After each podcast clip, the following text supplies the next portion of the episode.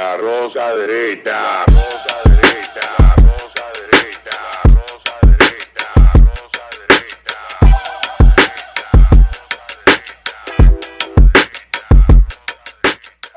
Este programa contiene tres personajes únicos y vulgares. Sus opiniones son totalmente individuales y ofensivas y debido a su contenido todos lo deben ver. Y bienvenidos a la Rosca Derecha en otra entrega más, ya en tiempos de precampaña. Estamos aquí de vuelta en esta semana, luego de la conversación la semana pasada con nuestro amigo Tony Almond.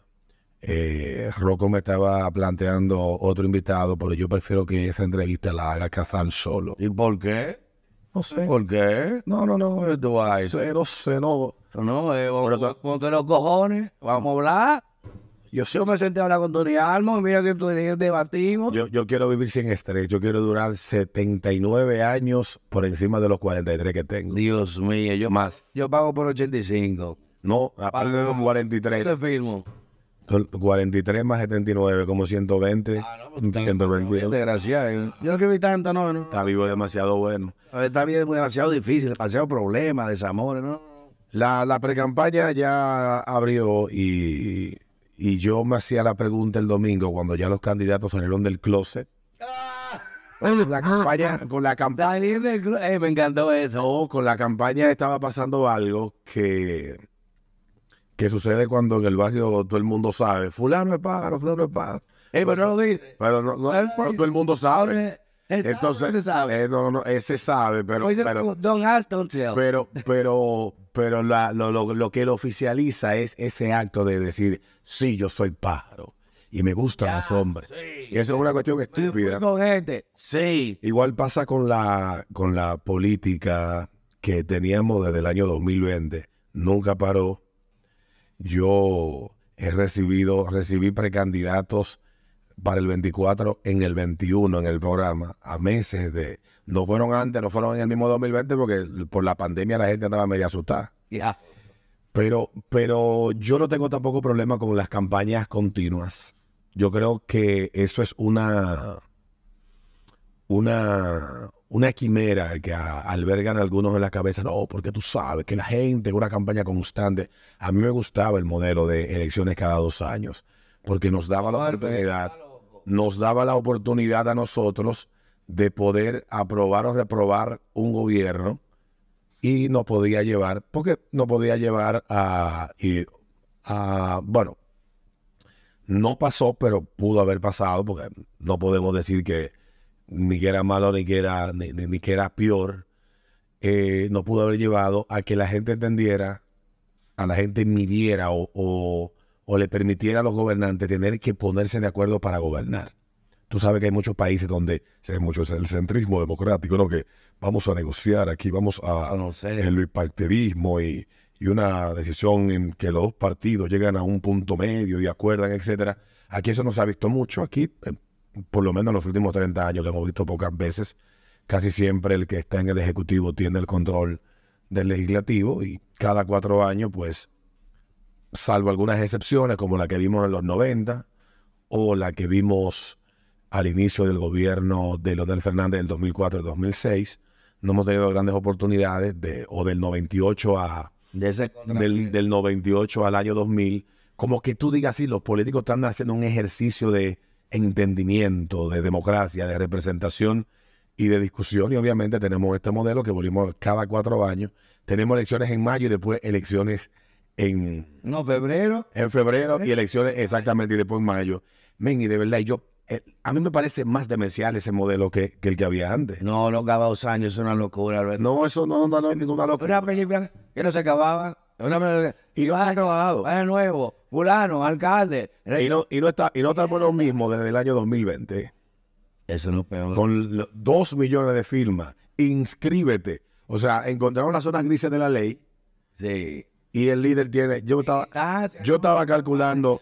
Leonel está desde marzo del 2015 en campaña. Y lo grande que hay es que puede ser presidente de nuevo. Pero hay un tema que se está dando ahora. Y es digno de análisis con el paso del senador Iván Silva al PRD, que obviamente es una alianza del PRD y la Fuerza del Pueblo, una alianza eh, encubierta porque les da vergüenza estar juntos. El, el- PRD y la Fuerza del Pueblo es como esa pareja, amigo suyo, que se matan a trompar, que usted salía con ellos, se dan galletas en la calle, pelean, hacen show, y tú, coño, no vas a hacer con esa gente, no, pues, es un problema, y, y después otro día tú no ves juntos. O sea, les da ya, y después salen a despotricar, no, Alberto, desgraciado, me hizo esto, esto. Y me dejaste comiendo helado con él. O sea, le da vergüenza tener que unirse o, o que se sepa que, bueno, sí, bueno, él no es tan malo como yo dije. Ella no es tan perra. Eso, eso, eso es terrible. Ella no es tan perra como yo dije. Coño, pero tú le dijiste que la, la tipa es infiel, una que desgracia. Y ahora, bueno, pero que mira. O sea, hay un tema que eso, aparte del estigma público, no es lo mismo. Hice para la Fuerza para el PLD, que hice para el PRD, un partido con un 2%. Coño, man. Pero o sea que está apoyado por abajo. Entonces, la fuerza por el PRD están ap- apoyando a ciertos candidatos del PRD que verán ahora más de cinco candidatos senadores del PRM importantes Brincando la tranguera. que se van a hacer lo mismo. ¿Y cuál es que tú cla- una clave? Manejar el legislativo para préstamo. Pa- Para préstamo para meter presión. Tú sabes, tú sabes Y yo que este gobierno, yo juraba que el gobernador se va a reelegir, entiendo que lo va a hacer, pero no entiendo la metodología. yo, yo, yo te voy a Esta inconformidad al diablo. Tú sabes que estamos viviendo un tiempo, el- los tiempos que estamos viviendo son de posturas extremas. O sea, no sé si tú te fijas, partiendo de lo que hemos visto en Francia, que hay dos extremos y en el punto medio se está discutiendo poco de manera racional. O sea, de, de manera aterrizada, como de, Como señores, de, vamos- esto, esto es un problema y tenemos que ponernos de acuerdo a enfrentar el problema. Un lado, a UPA, el incendio de bienes públicos, nadie defiende un bombero que murió, murió intentando apagar un carro incendiado. Ella. ¿eh? Eh, de un lado, los de ese, lo, lo de ese lado del espectro ven eh, una justificación que valida esas acciones. Y en el otro extremo están los que también se van a se radicalizan porque ese es el debate que se está dando. Pero en República Dominicana es que no hay posturas. Ante nada. Oh. Aquí no hay proyecto de nación a futuro. Tú ve a los políticos, al menos el que me diga a mí, que me sienten con un político, tal vez no estoy siendo exagerado. Creo que si hay un político que yo le reconozco ser un visionario, un tipo que tiene una visión a futuro lo suficientemente bien estructurada y clara, es el líder, Leonel Fernández, por sus condiciones intelectuales. Pero hay algo que también yo le critico que, que Leonel es según el interlocutor. Si él está hablando con un socialista, él es más de izquierda. Si hay un- Él es más de izquierda que, que, que el Che Guevara. si Si tiene al frente uno de centro, sus posturas son de centro. Entonces, ahí es donde me confunde un poco, pero sí tengo claro que es un tipo que tiene una cabeza que le permite, cono- hay que decirlo, conoce el Estado Dominicano. que le permite ver y tú dices, bueno, posiblemente, no estoy diciendo de ahora, estoy hablando del Lonel de, de hace 20 años, el que vimos en la campaña de quién te subió los huevos, quién te subió el arroz, Cuidado, se oye feo eso. eh, de los huevos. eh. quién te subió el arroz. Y, nosotros, y nosotros aquí estamos en medio de una serie de situaciones que tal vez el votante medio les importan un carajo, que los políticos no se ocupan de ella, tal vez posiblemente por eso. Yo recuerdo en el 2012, cuando Hipólito era candidato a la presidencia por, por tercera ocasión, que su agenda, su agenda política era atacar el tema de la corrupción. Pero la sociedad no estaba en esa vaina. Un 3% era que le preocupaba ese problema Y eso le costó la presidencia.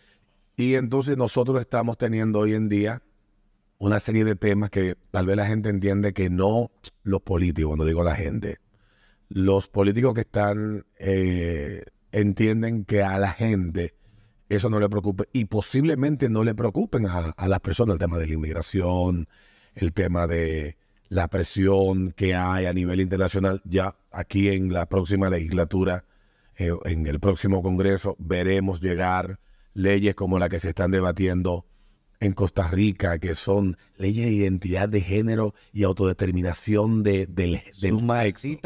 madre. Tú lo verás, porque aquí hay personas que van y se sientan en oficinas de organismos internacionales y le dan un legado Rodríguez. de papeles, ¿no? Y también del PRM y del Sí, PLD. de todo. Porque no te crea, uno tal vez menciona a José Horacio porque el que, el que, el que en ese, en ese tema está fuera del closet. O sea, él, No, yo tiene- por eso, porque él no tiene- lo asumido. él no tiene asumido. complejo y yo creo que en ese particular ya uno sabe qué esperar Yo de él.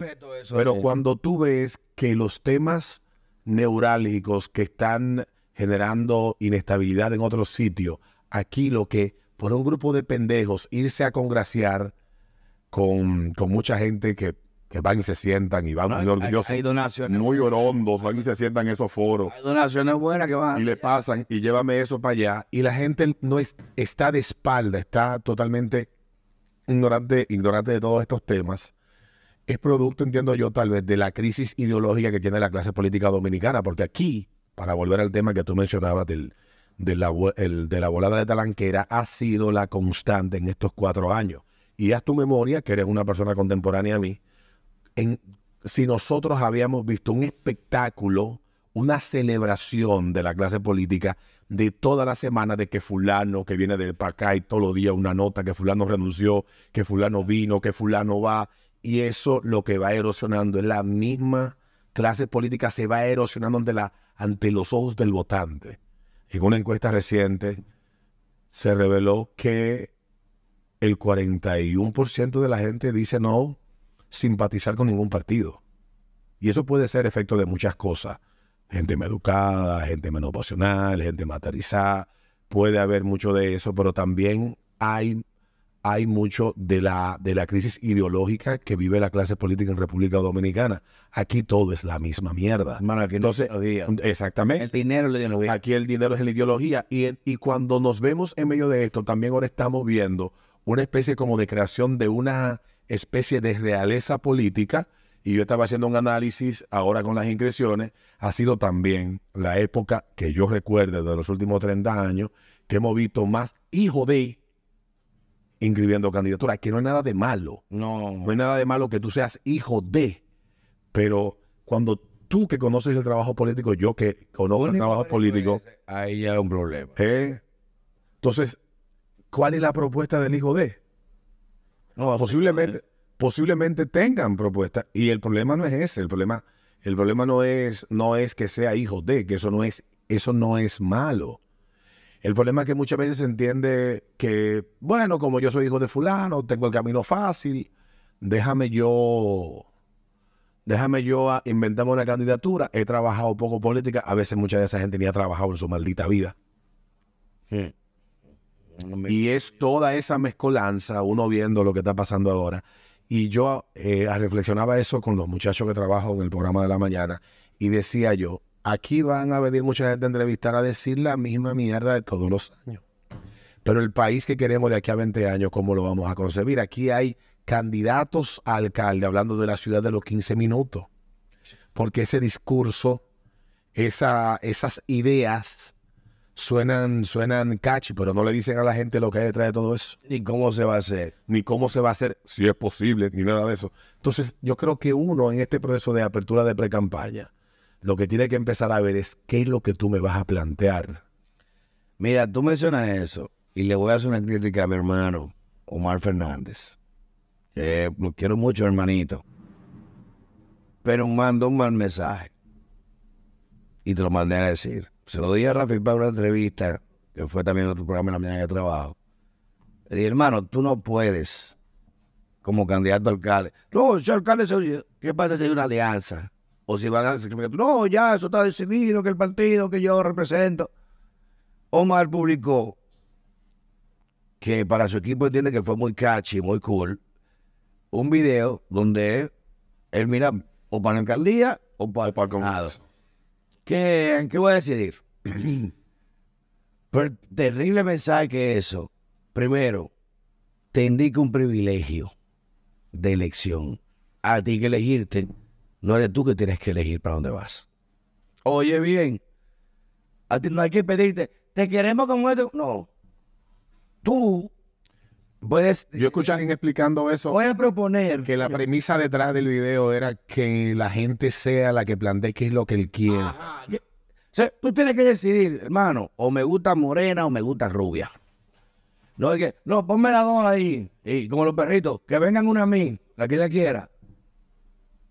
Como un político, eso es falta de determinación. ¿Y qué implica? Que un sistema como este está totalmente fragmentado o estructurado porque si tú las propuestas que puedes hacer como senador, dices, mira, yo quiero legislar para hacer leyes, para hacer, o yo quiero ir a la municipalidad para construir, para mejorar la ciudad. Pero tú no puedes poner como un tema de popularidad lo que yo quiero ser.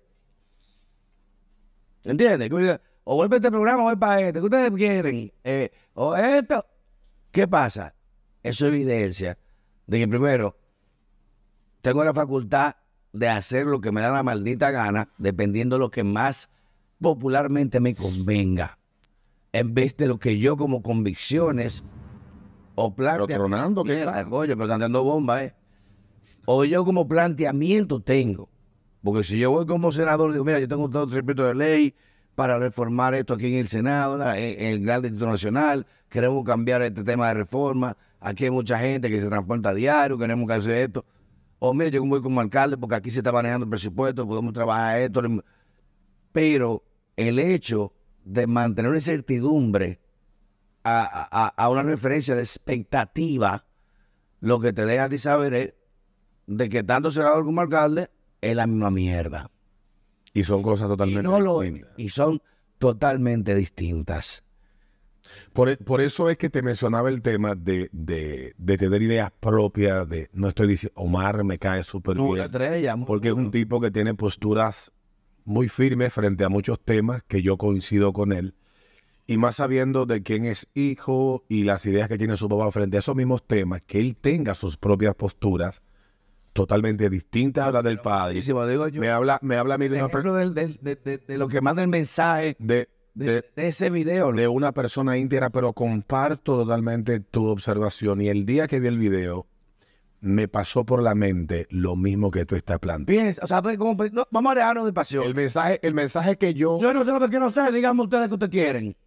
Coño, si yo quiero ser Y- presidente o cambiar el país, yo voy a trabajar para esto. y la premisa de que el pueblo sea que decida, Lo mira, esa, es una, mierda. esa es una pendiente resbaladiza. Porque de verdad, eso, eso hablaba yo eh, en un tuit sobre el tema de la eutanasia, que es un tema polarizante, pero también yo que soy un tipo creyente de la autodeterminación y de la respecto a tu cuerpo, tu mente, tus ideas, o sea, que tú tengas la libertad de, de decir, bueno, yo quiero, yo quiero darme un humo hoy y que nadie te diga, no te lo vas a dar porque yo no quiero que tú bebas. No, no, espérate. Tú te puedes dar tu humo. Vete para carajo, tú te vas a dar tu humo, pero también tú tienes que ser responsable de que si tú te enfermas, si tú te vas, si caes enfermo, tú también tienes que ser Yo- responsable, responsable de esa consecuencia que trajo tu decisión. Entonces, con el tema de la, de la eutanasia, que es un tema que apasiona y que divide, nunca hemos tocado ese tema aquí nosotros en el sistema Sería bueno tocar. para, para, yo, en eso, ni siquiera es que yo tenga una posición, es que yo todavía no he analizado suficientemente ese tema. Y uno que ha tenido familiares y animales que se le han enfermado, a veces cuando te plantean eso, a mí como, en el caso de los familiares no, porque no, no te digo, le ponemos el celo No, lo matamos. No, pero tú ver un familiar de gastarse Yo en lo, vi- cama, lo viví con mi padre, y yo también con el mío, lo viví con mi te padre. hace a ti, eso es un proceso que yo entiendo que yo- humanamente es que yo no sé, yo no lo entiendo. El tema está en la palestra ahora por el tema de Carlos Alberto Montaner, que tomó la decisión de irse a España, acceder a una como ciudadano español a esto y, y ya está enterrado.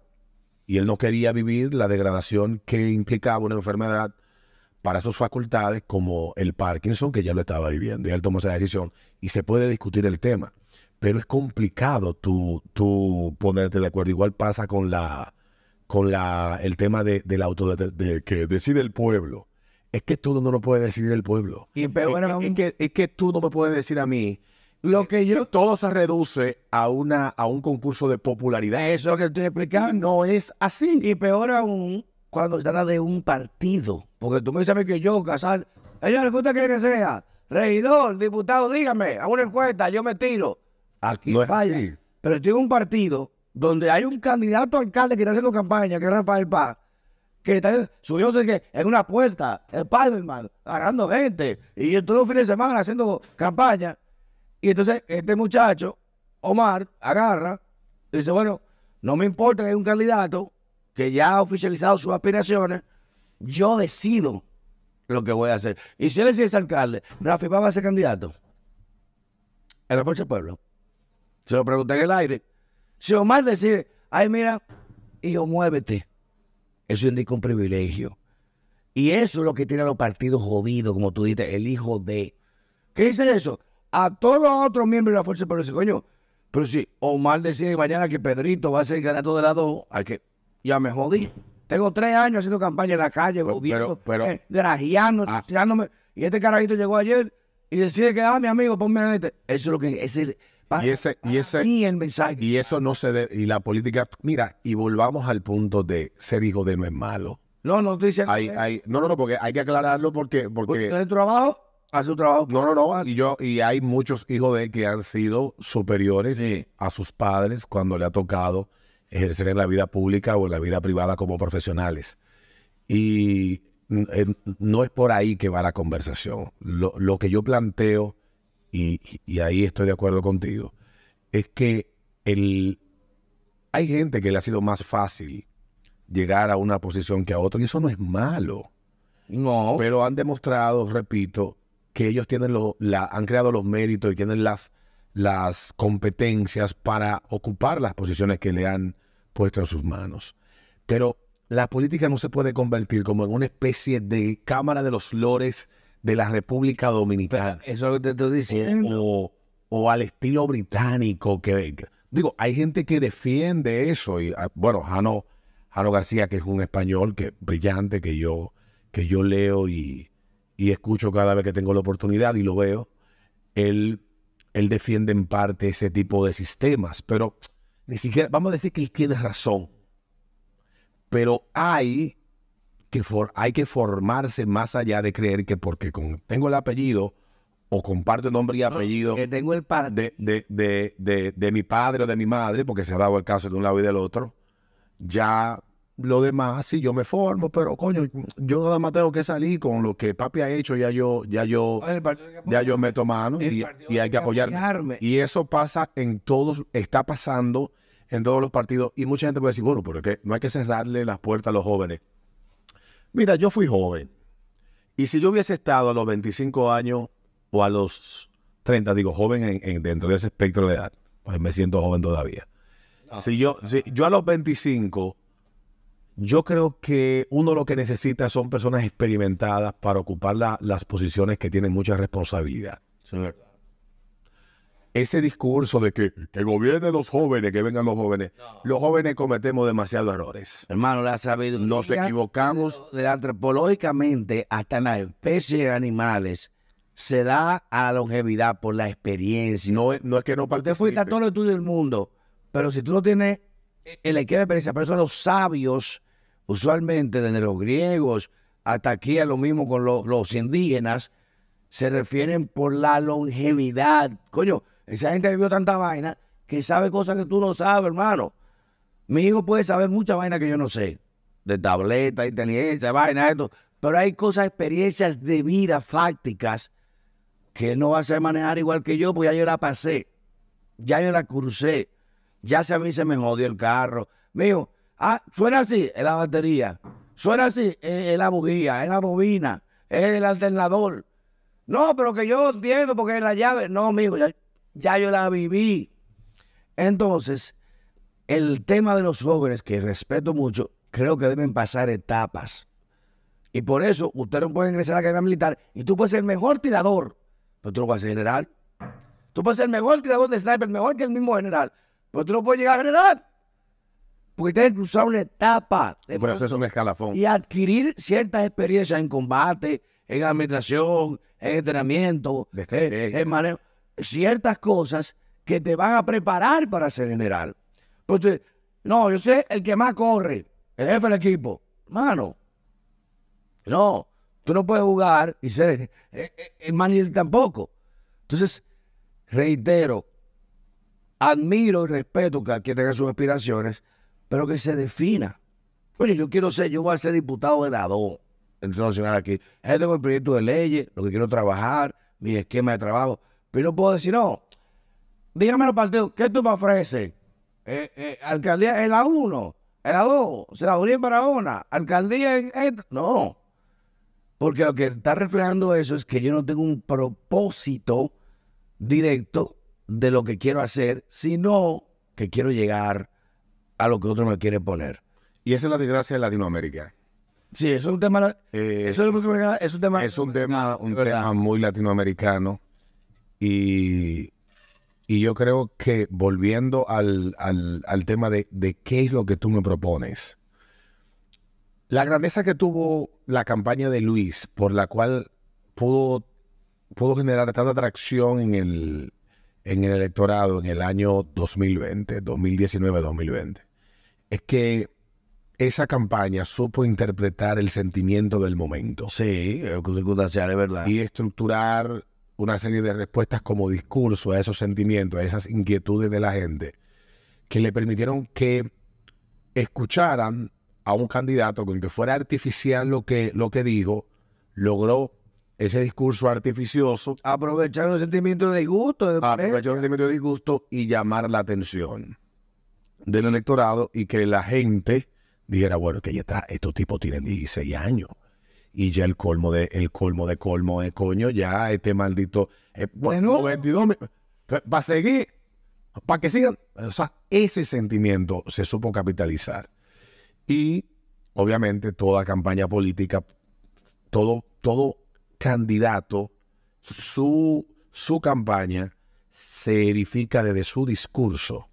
¿Y cuál es el discurso que yo tengo? Bueno, yo voy a limpiar el desorden de esta alcaldía, que no hay una calle limpia. Ya. Y tú empiezas y parte desde ahí a crear una serie de planteamientos que si ese es el sentimiento que se interpreta que más inquieta al electorado en esa demarcación, pues el electorado va a decir, coño, este cabrón me está diciendo a mí todas las vainas cómo va a resolver el tema de la basura y lo está explicando de una manera clara.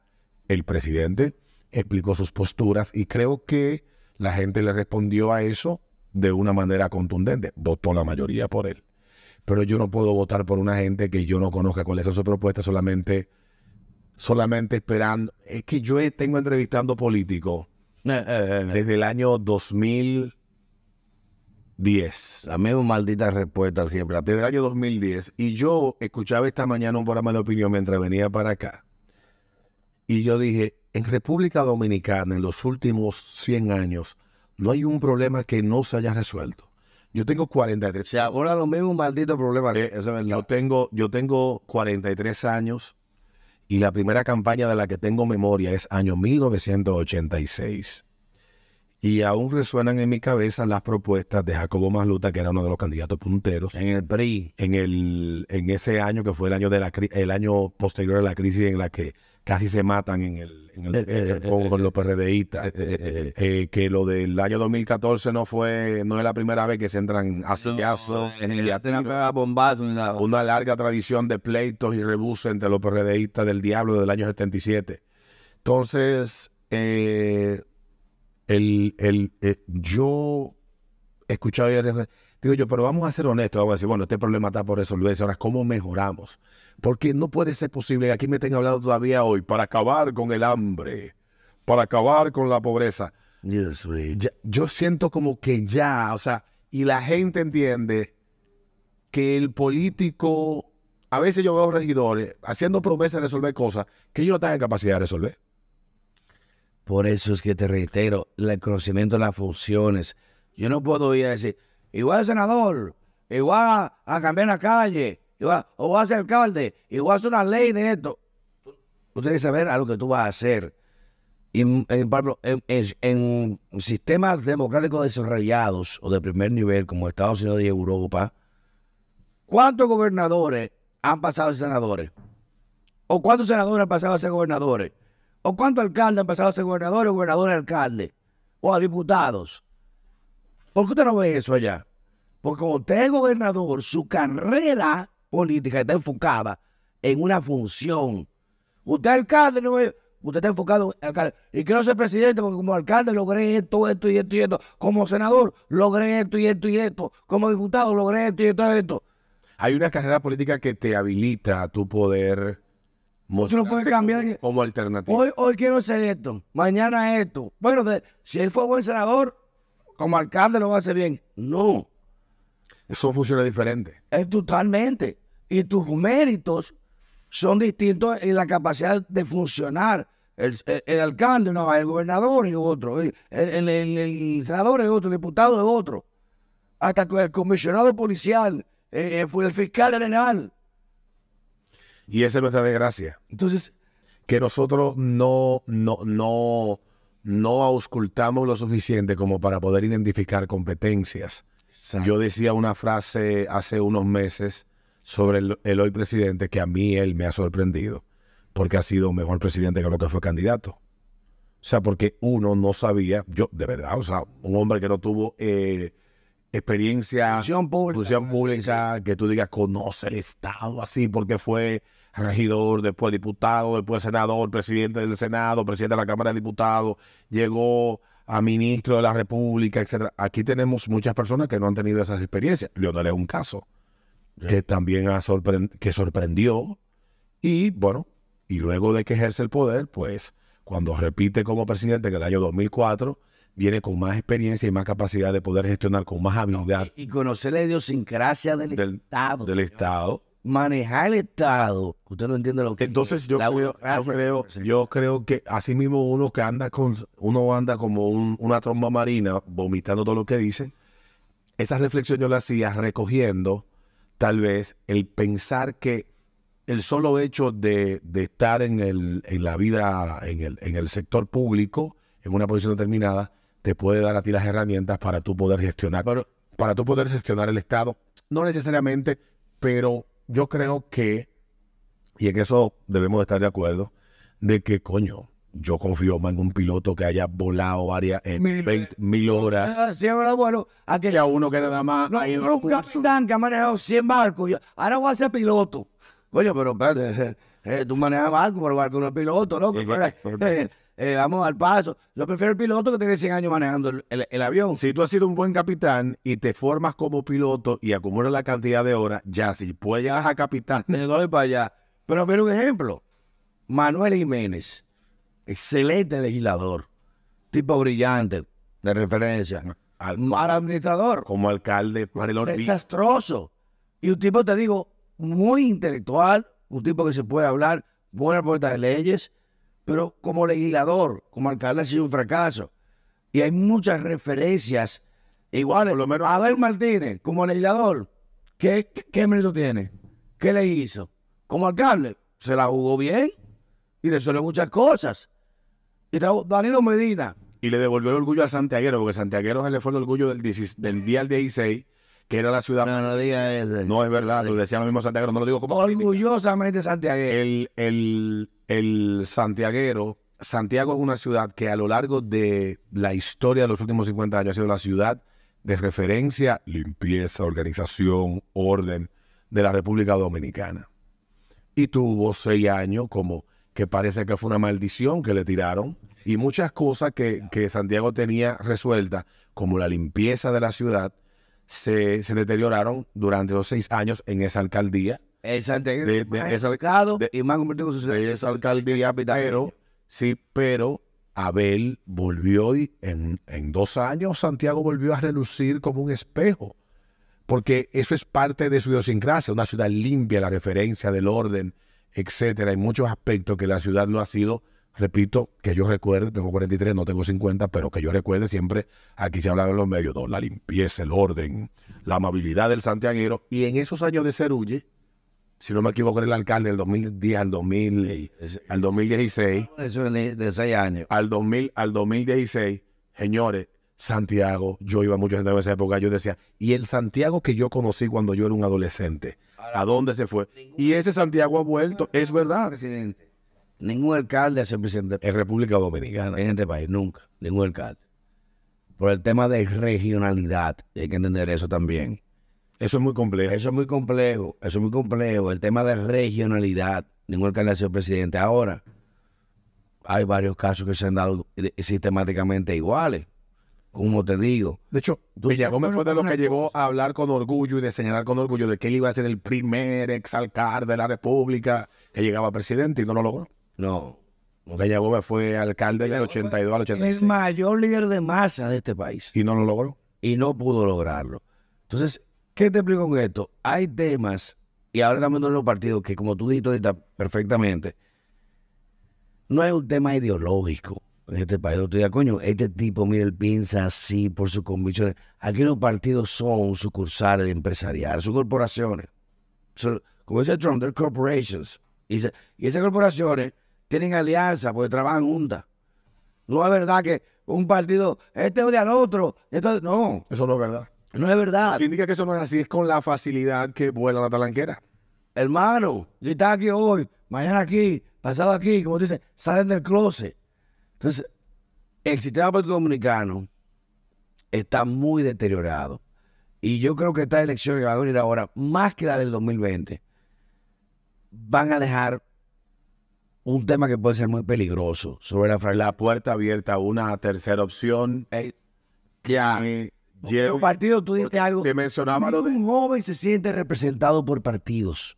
Ya la gente busca Yo, yo hablé. personas con convicciones de ideología. Este es derecha. No sé, no sé si tú Izquierda. recuerdas una vez que invitamos a Yuri, a Yuri aquí. Yo creo muy bueno. y hablamos ese tema y duramos un rato discutiendo, tiene que andar por ahí el video. Y, y hablábamos de eso, y estamos hablando a principios de año más o menos, estamos hablando de, de cómo el joven, que, que posiblemente los jóvenes ahora tengan más acceso a información que la que tuve yo en mi generación Eso es verdad. de joven, de poder formarse, ideas, posición, etcétera, no encuentra identificación con ninguno de los partidos políticos. No, es que no. Y no es que no le interese la política, le interesa. Lo que no le interesa es la política como se está haciendo. Es la, política, es la política como se está planteada. Es la instrumentalización de lo que ellos puedan representar para un propósito mm, de corto plazo, de aquí a mayo, de aquí a febrero. Y después de eso te doy por el culo una patada y no te veo donde tú caes Y no vemos más nunca. y tú te paras en una esquina y tú dices, pero ¿de qué manera está impactándome a mí de forma positiva lo que este tipo está haciendo? Y lo que pasa es que el tipo sí te está impactando, posiblemente, y más de lo que tú te imaginas. Pero el tipo no sabe cómo conversar y conectar contigo para que tú lo entiendas. Y ese es un problema que está pasando en gran parte de Occidente. Bien interesante. Eso es un problema que está pasando en gran parte de Occidente. ¿Sabes por qué? Los políticos, el mundo les cambió a ellos en la cara y no lo entienden. ¿Sabes por qué las democracias desarrolladas definen los liderazgos? Busquen eso. En el Congreso Comunista del PSC en China, a uno de los arquitectos modernos Y hay gente de brillante. China, Hay que reconocerlo. a Hu Jintao lo sacaron por los brazos de viejo. Sacado, ¿tú te acuerdas? Sí, yo- Lo sacaron, no lo agarraron por un hoyo, no lo sacaron por un hoyo porque, oye, me, Expresidente. Uh, no, vicepresidente no. Uno de los arquitectos ideológicos de la nueva China al mundo exterior, el que empezó las reformas que permitió que hoy en día Xi Jinping tenga un tercer mandato. Y lo sacan del Congreso, que eso nunca se sabe porque los chinos son gente muy discreta con su manejo. Si pues te mandan a matar fuera, a- a- ahora cámara. Ah, tú me voy, está bien, tranquilo, hablamos ahora. Y lo sacan de la primera silla como un viejo decrépito. Dios me perdone. Por un tipo que, aunque sea comunista, todo, tiene ideas muy pre- preconcebidas. Y Creo que hay un libro que recoge, que recoge eh, Ahorita. Y lo, usted ve ese video, búsquelo, lo sacan a la fuerza. Y Xi Jinping, mira, mirando inmutado. y sin moverse. Que digo, Dios mío, Vladimir Putin que dar acuerdo. Es hielo en la sangre que tiene el tipo. Porque para tú hacerle eso a un hombre y en una cultura asiática que veneran a los mayores como esa, es un mensaje. Aquel que se atreva a ponerse a votar en contra, coño, aquí lo platamos.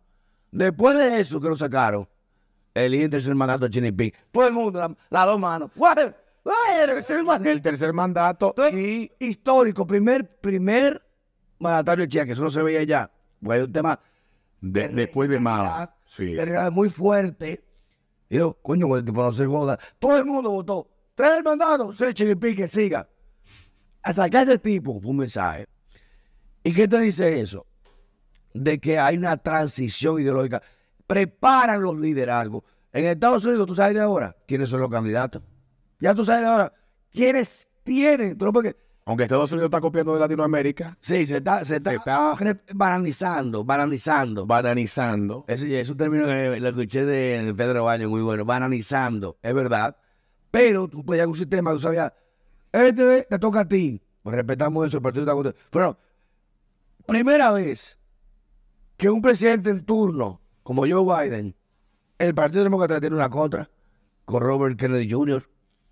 Y le está haciendo un maldito hoyo, porque el tipo tiene una, una popularidad del carajo. Que Trump dijo, coño, el tipo es duro. El Kennedy Jr. es duro. Publicó un video el otro día, se lo hizo un viejo de 60 años. eh, y no me va a 60 y curar. pico. Y no he hecho nada. Un viejo del diablo que me da vergüenza ajena a mí, como está el tipo en, en condiciones físicas. Mejor que nosotros. Pero 10 veces. En los sistemas preestablecidos ya los candidatos se saben y se van preparando porque hacen una carrera. Robert Kennedy, senador, vaina, esto. Tú vas haciendo una carrera política que tú no puedes divariar.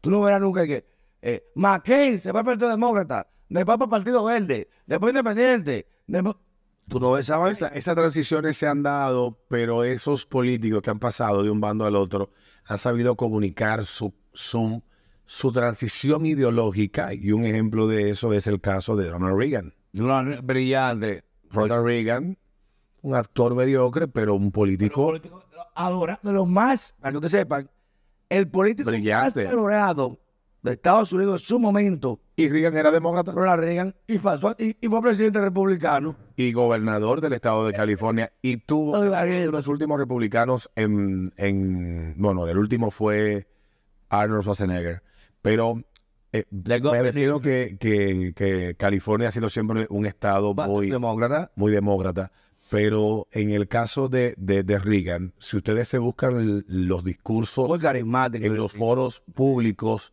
y esa transición donde él reconocía haber estado equivocado frente a muchos temas de manera, lo- desde el punto de vista ideológico y programático, a, a reconocer, coño, yo estaba equivocado con esto, Coño, yo pensaba, yo pensaba y yo he entendido esto y yo he comprendido esto y lo he explicado. no, pero aquí se pasa con la misma idea. Aquí tú pensas, y la misma idea. Y lo explicaba en su discurso, que repito, gracias a Dios todos están en YouTube y ustedes lo pueden buscar, discursos de Reagan de la década del 60 y de la década del 70, y también esos discursos y los debates que tuvo Reagan en el 76 contra Gerald Ford, que fue el presidente, que era- fue un presidente, creo que el último presidente que llegó a ser presidente sin haber pasado por ninguna parte, porque él era vicepresidente de, de- de Nixon y creo si no me equivoco era representante y como representante lo señalaron como vice y, y siendo, pero que no formó parte de la boleta, me refiero. Eh, él no formó parte de la boleta porque que yo recuerde, así bueno, habría que preguntarle al profesor de la Cruz, que es el que maneja con más detalle la historia contemporánea americana, cuál habrá sido el, el, el, el último, aparte de Ford, y Ford le ganó esa convención. El partido entendía que Gerald Ford debía ser el candidato, y luego Reagan gana una elección en el 80 que barrió con, con Jimmy Carter. Que el, el Partido Demócrata nada más ganó un estado Sí. en esa elección. Y repitió en el 84. El más querido.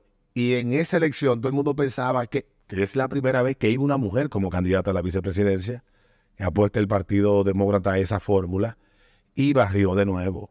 Y en el 88 también, ahí Bush eh, heredó esa popularidad y pudo llegar a ser presidente ya en el año 92.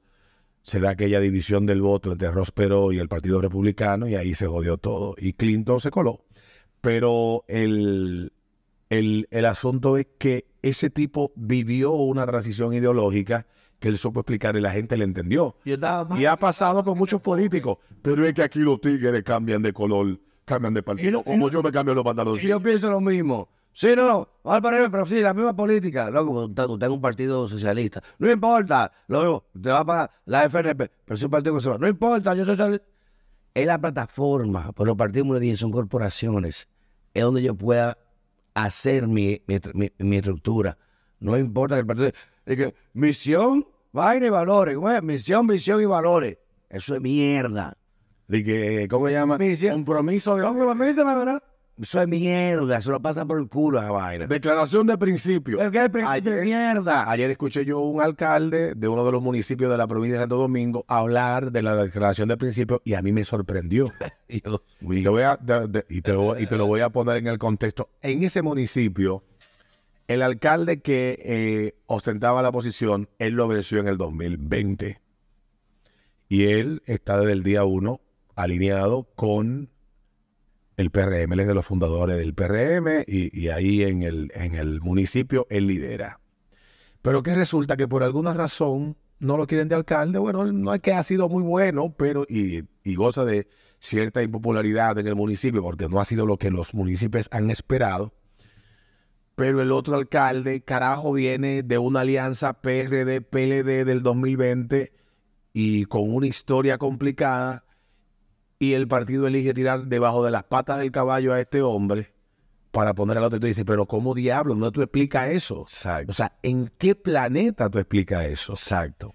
Y, y viendo, viendo la, hay un, hay un, un canal de YouTube que yo veo de un venezolano que él explica, que se llama eh, Pastillas de Memoria. Ahora se me escapa el nombre del periodista que él vive en Alemania. eso, batida de memoria. Pastillas de Memoria, que él va, él hace repasos de los políticos eh, venezolanos de la oposición y del chavismo de los últimos 30 años. Y él, con lo de Pastillas de Memoria, dice, y le va presentando cómo ellos de manera eh, evolucionado a conveniencia, han cambiado de postura. Y uh, este año somos antichavistas y el mes que viene, de la noche a la mañana, ya soy. Eso se ha convertido en la política en República Dominicana. Y esto sí lo digo yo, tal vez antes pasaba. Te iba a mencionar eso cuando yo, en los años 80, en los años 90, todavía quedaba muchos remanentes de esa división que había entre dos grandes bandos ideológica, desde la perspectiva que tú lo veas. Aquel balaguerismo que tenía muchos componentes de, de ese Balaguer que recuperó el país después de una guerra civil y una dictadura de la que él fue parte, pero que él supo divorciarse, etcétera, y que ayudó a empujar al país hacia la senda del progreso en cierta medida. Y esos sectores izquierdosos, PRD, vaina, que era como una religión, porque el PRD supo articularse bien en los pocos años, a, los pocos meses de llegar y a los pocos años de estar en República Dominicana y logró, a través de la brillantez de Bosch, lograr un- una respuesta de parte, de, parte de parte del pueblo que indiscutiblemente, si lo comparamos con la sociedad de hoy, era mucho menos formada académicamente, se sabía, había gente, más gente analfabeta por 10 que la que hay hoy, pero que tenían una estructuración de principios mucho más comprometida que tal vez nuestras generaciones que son más laxas en el compromiso ideológico con el partido al que yo sigo. Lo- lo- los políticos han sido los culpables de que eso se vaya erosionando, en parte. Y cuando tú te pones a ver hoy en día estos tipos, men, y tú dices, pero yo vi aquí un, un diputado que dos meses antes estaba diciéndole de todo a Lionel en, en el Congreso desde su, desde su curul. Y a los dos meses, porque en el partido de él no le estaban garantizando mucho, ya fue y se juramentó porque le garantizaron que a él lo iban a apoyar y lo iban a poner en esa, esa en eso se ha convertido la política. Y entonces, volviendo ya al tema de la campaña, ¿cuál va a ser el discurso? ¿Cuáles son los temas que nos tocan? En lo que está pasando en el mundo de hoy, volvamos al tema de lo que está pasando en Europa, de lo que sucede en Estados Unidos, de lo que, de lo que estamos viendo que está pasando al lado, de lo que está pasando en Centroamérica, de lo que pasa en Sudamérica. Nosotros frente a eso, ¿cuál es la postura de nuestros políticos? ¿Hacerlo de siempre, como hicieron 12 diputados y el presidente de la Cámara de Diputados cuando se reunieron en, en Washington con una representante de- del Departamento de Estado y ella le dijo, como si fueran sus empleados, esto es lo que ustedes tienen que hacer y nosotros no admitimos que no sea de esa manera. O tenemos gente que de verdad tiene planteado en su cabeza ideas claras. Por eso yo, por ejemplo, admiro al diputado Cedeño de la Romana. No comparto todas sus posturas, pero yo creo que la gente que se atreve a decir claramente, yo, esta es mi posición frente a este tema y yo no la negocio. Yo le he tomado mucha admiración a Antonio Martí, que antes lo relajaba. Esto me Pero ha demostrado mucho, postura más clara. en Tiene más coherencia que mucho de todo habla bonito. De todo habla bonito. Sí, porque mira, además, eh, mira, ya esta gente con la haitiana, yo voy a vaina del diablo y con otra. Lo respeto, pues coño, en su simplicidad, quizás hasta premeditada o- o- o- o ingenua, tiene más coherencia de mostrar su postura que otros que son hermosos dándote discursos. Y te hablan, coño, no dice, pero Dios mío, este tipo. Eso hay que referirlo. Y es verdad. Yo prefiero un tipo que, sí, tú eres feo, tú eres gordo, vete para el carajo, hermano, no, puedes, no te puedes sentar ahí porque no cabe. A que me digan, no, mira, vamos a ver si es que vamos a la silla. Y nunca me buscan la silla. O nunca me dan entrar y me marea, marea, marea. Hábleme claro y ya. Me va a dar una vez. Pero tú respetas la posición de una persona por eso. Y creo que hoy en día, y con los movimientos que vamos a ver próximamente, y con lo que se viene, que el PRM se está jugando, reitero, el poder de una manera Yo tan estúpida, Yo le tengo miedo se van a joder, ¿eh? a los políticos sin ideas. Ah, pues, ¿tiene miedo al país? Le tengo miedo a eso. Vuelvo y reitero, tú has mencionado varios nombres que son gente... La gente cree que las ideas tienen que ser temas muy elaborados. No. Es que tú digas, claro, mira, esta es mi postura frente a este tema. Por eso mencioné a Cedeño. Mi postura frente a esto es, esta es mi postura. Pero también del otro lado te puedo decir que tú mencionaste ahorita a este muchacho, a José Horacio. Él tiene su postura Y lo respeto por eso. de, de cara al sol. Su postura no la comparto en Es absoluto. buen amigo, identificado adversario, pero no como otros ocultos. Uno no sabe con quién están, mi hermano, y a veces por, por conveniencia. Y al lado tuyo mucho pululando, ¿eh? Y, y, y esa es la... pre- Una vez en el 2019 yo recibí a una muchacha entre, que tenía aspiraciones a una diputación. Y ella me habló de justicia social, redistribución de riqueza Maldita y que lo pobre... Algo corriendo ahí mismo. Le- y yo le dije así, ese es el maldito problema, de que aquí nosotros adoptamos un lenguaje, pero no comprendemos el contenido del lenguaje. Caemos en esa trampa y somos parte de los que desorientamos al, al que vota porque le hacemos pensar a través de un grupo de planteamiento de justicia social y, y redistribución de la riqueza y la brecha, eh, ¿cómo es? Eh, la brecha económica y toda esa vaina que suena bonito y el que está jodido dice, sí, pero que yo estoy jodido porque el hijo de su maldita madre del frente tiene un trabajo y le va mejor que a mí. Y se va sembrando una, un, una, un discurso, se va instalando como narrativa en, en el debate público que es pura y simplemente por, por oportunismo, porque cuando tú le rompes la botella no te lo pueden explicar, que fue lo que yo hice. Ella se sintió mal, pero coño, yo le dije, háblame de la maldita justicia social. ¿Qué justicia social?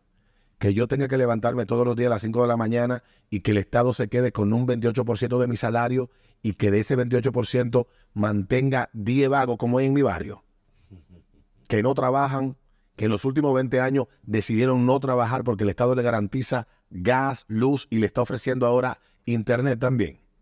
Si eso es justicia social, la sociedad lo que se va a joder con eso. Te hablo de una discusión de hace cuatro años casi. Bueno, cuatro años, porque fue Imagínate. en julio del año 2019. Entonces, yo que no entendía mucho de eso, me he formado y he tratado de entender más claramente toda esta jerga, jerigonza que se crea alrededor de los discursos políticos, que no son más que humo. Mm. Por eso creo que con tipos pragmáticos como Antonio Marte, uno pierde menos que con estos teóricos pendejos. ¿Tú conoces que sabe el pecado? Eso dijo ella anoche. Ven el cambio y fue.